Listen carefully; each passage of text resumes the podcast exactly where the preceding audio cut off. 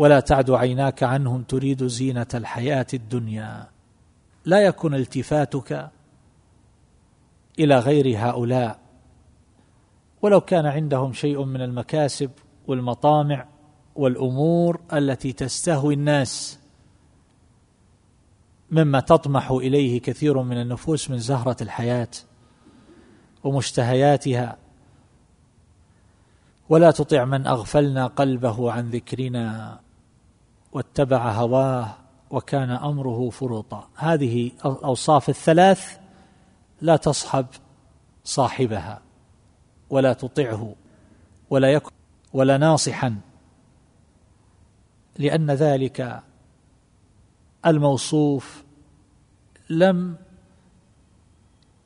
ينصح لنفسه ولم ينفع نفسه ولم يرتفع بعمله. وإنما صار مضيعا. ولا تطع من أغفلنا قلبه عن ذكرنا. هذا الذي أغفل الله قلبه عن ذكره.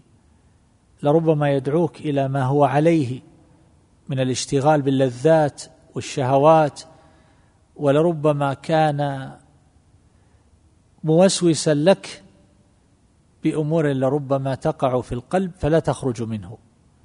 كان يقول الإنسان لغيره مثلا تمتع بأيام الشباب والآخرة تدرك بما هو دون ذلك وما أشبه ذلك من ألوان التعويق والتثبيط.